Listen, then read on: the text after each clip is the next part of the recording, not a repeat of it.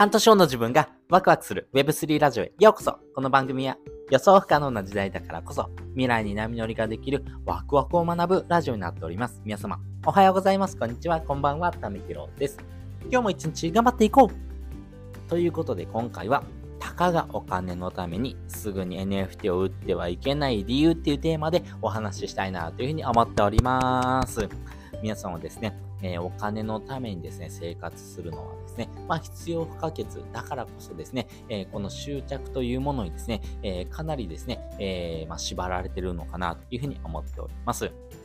まあ、その上でですね、えー、今 NFT をですね、えー、扱っている人がですね、まあ、日本で1万5千人ほどというふうに言われておりますんで、まあ、ざっくり1万人に1人ぐらいのですね、割合でですね、NFT を持ってるのかなと思ってます。まだまだ市場規模も小さいというところがありますんで、まあ、そういった部分がですね、えー、まあ、あるんですが、やはりですね、今ですね、NFT をですね、かなりのですね、方がですね、売っています。えー、このですね、NFT を売るという行為に対してですね、えー、まあ、ある程度ですね、えー、悲観的な意見を持つ人もいますし、まあ、好意的な意見を持っている人、まあ、そこはですね、まあ、個人の自由なので、どちらでもいいなと思うんですが、やはりですね、この NFT を売るときのですね、売り方っていうところがですね、めちゃくちゃ大事になってくるな。要はですね、えー、その人の本質が現れてくるなというふうに思っております。なので、ここの部分についてですね、えー、ちょっと深掘りしてですね、お話ししていこうというふうに思っております。で、今回のですね、結論なんですけども、お金を得る以上にですね、信用を失うからというところがですね、まあ、すぐに NFT を売ってはいけないような理由なのかなというふうに思っています。それがどういうことなのか、えー、詳しくお話ししていくとですね、2023年時点ですね、えー、この NFT はですね、お金の道具、お金儲けのための道具としてですね、取り扱っている人がですね、かなり多いなというふうに思ってます。まあ、そのですね、えー、魂胆がですね、かなり透けて見えるなというところです。で、NFT 自体はですね、基本的にお金儲けの道具ではなくて、あの考え方としてですね、仲間を集めるですね、えー、絆の証というふうにですね、考えてもらえたらいいのかなと思います。要はそれを持ってることでですね、えー、非常に人生にとってですね、意味がある行為かなと思ってます。えー、つまりですね、この NFT っていうものはですね、世界に一つだけだよってことをですね、えちゃんとですね、えまあ、証明できるようなものだからこそですね、これを持ってる人っていうのをですね、非常にですね、え信用できる。要はですね、えこのですね、NFT を持ってるっていう人がですね、まだまだですね、市場が小さい中でもですね、一緒にですね、仲間になってですね、盛り上げてくれるような人がですね、たくさんいるからこそですね、えこの市場が盛り上がっていくというところがありますんで、やっぱりですね、え仲間になってほしいなって人に向けてですね、この NFT をですね、格安でですね、プレゼントしたりとかですね、えまたはですね、えソウルバンドトークンっていう風なものでですね、NFT をですね、プレゼントするという風な行為がですね、かなり多く見られております。。やはりですね、多くの人がですね、え、この NFT っていうものをですね、活用してですね、えー、事業展開をですね、してほしいなというところもありますし、えー、このですね、NFT を介してですね、えー、そのコミュニティがですね、一緒にですね、盛り上がっていくと。まあそういった部分をですね、一緒にですね、え、楽しんでくれるようなですね、仲間を集めていきたいというところがあります。なので基本的にはですね、この NFT 自体はですね、お金を稼ぐための道具、要はですね、え、将来的なですね、資産になってくるようなですね、ものでもあるんですが、一方で、え、この資産になるプラスアルファの部分がですね、大きなところでですね、やっぱりこの、え、仲間をですね、えまあ証明できる、まあその絆を証明できるようなものだからこそですね、非常にもらったものに対してのですね、扱い方っていうのがですね、非常に大事になってくるというところです。今までですね、えー、お金にですね、そのようなですね、えー、人の信用がですね、えー、乗っかるようなことって今までなかったかなと思うんです。でも、えやっぱりですね、Web3 の世界ではですね、このお金という風なですね、え視点プラスアルファでですね、えその人のですね、え行為、その人のですね、考え方とかですね、その人の、えまあ、え感情とかですね、まあそういったものがですね、えプラスアルファとしてしてですね、えー、まあ、ブロックチェーンにですね、刻まれるというところがあります。まあ、今までですね、えー、見えなかったと言ってもいいのかなと思います。SNS でですね、えー、人々のやりとりをあってきてですね、あ、この人すごい人なんだろうなってことがですね、言葉だけではですね、非常に判断しにくいものがですね、えこのブロックチェーンを使うことによってですね、その人が本当にですね、そういった行為をしているのか、そしてそういったですね、考え方でちゃんと行動しているのかっていうのをですね、え証明できるものがですね、えー、NFT になってくるというところがあります。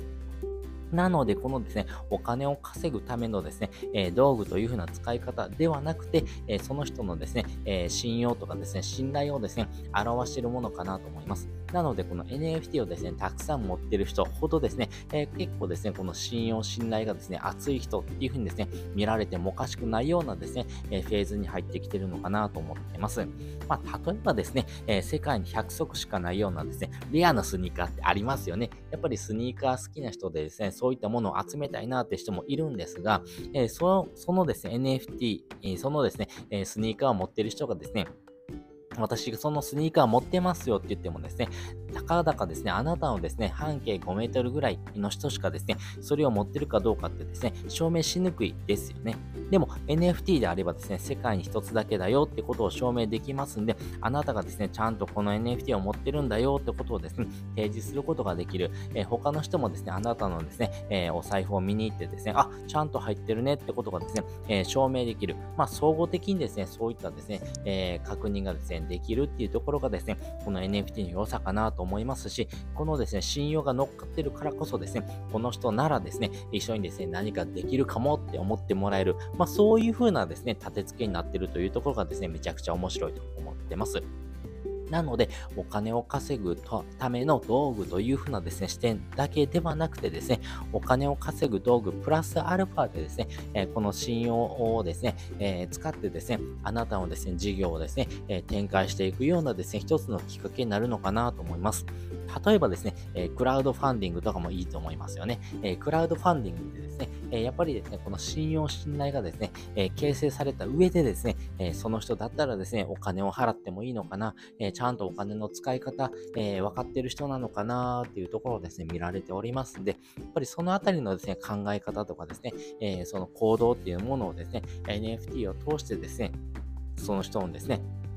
えー、考え方をですね、えー、哲学とかをですね、PR できる。まあそういうようなものにですね、活用できるのかなと思いますし、やっぱり支援型の NFT なんかもそうですよね。えー、この支援をですね、えすることによってですね、ちゃんとお金の使い方をですね、え間違わずにですね、えちゃんと使ってくれるかどうか、そして、えそれを使ってもらったことによってですね、え世界が少しでもですね、より良くなるのかどうか、みたいなところをですね、見られておりますので、まあそういったですね、お金の使い方っていうところをですね、学んでいくにはですね、やっぱりそういったですね、信用、信頼がですね、必要不可欠になってきますし、そういったものをですね、ちゃんと提示できるものがですね、NFT であってですね、えー、お金をですね、得るためにですね、えー、道具だけではないようなですね、視点をですね、持ってもらうとですね、この NFT を通してですね、非常に面白くですね、えー、まあ豊かな、えそういったですね、世界をですね、作っていくですね、きっかけになると思いますんで、まあそういった意味合いでですね、NFT をですね、すぐには売ってはいけないよ、この信用をですね、活用してですね、ねあなたのプロジェクトをですね、えー、コンテンツをですね、より前に進めていくっていうことをですね、やってほしいなというふうに思っております。ということで今回はですね、えー、たかがお金のためにすぐに NFT を売ってはいけない理由っていうテーマでお話をさせていただきました。まあね、この考え方はですね、人それぞれありますんで、まあ、売っちゃダメっていうことではないんです。でも、この売り方っていうところをですね、えー、考えておくとですね、あなた自身のですね、えー、まあその哲学とかですね、信用しないっていうところがですね、大きくですね、反映されてくる。まあそういうふうなものかなと思いますし、友達からですね、え誕生日プレゼントとしてですね、もらったものをですね、次の日メルカリで売ってるようなですね、考え方にですね、え、どうしてもなってくる。まあ、そういう風なですね、え、考え方をしてるとですね、あ、この人って、え、プレゼントしてもですね、そういう風にお金のためにですね、えすぐ売ってしまうんだなって思うとですね、やっぱり悲しくなりますよね。まあそういう風なところがですね、えリアルの生活でもですね、え起こってくるようなですね、考え方かなと思いますんでね、そのあたりをですね、考えながらですね、行動してもらうといいのかなというふうに思っております。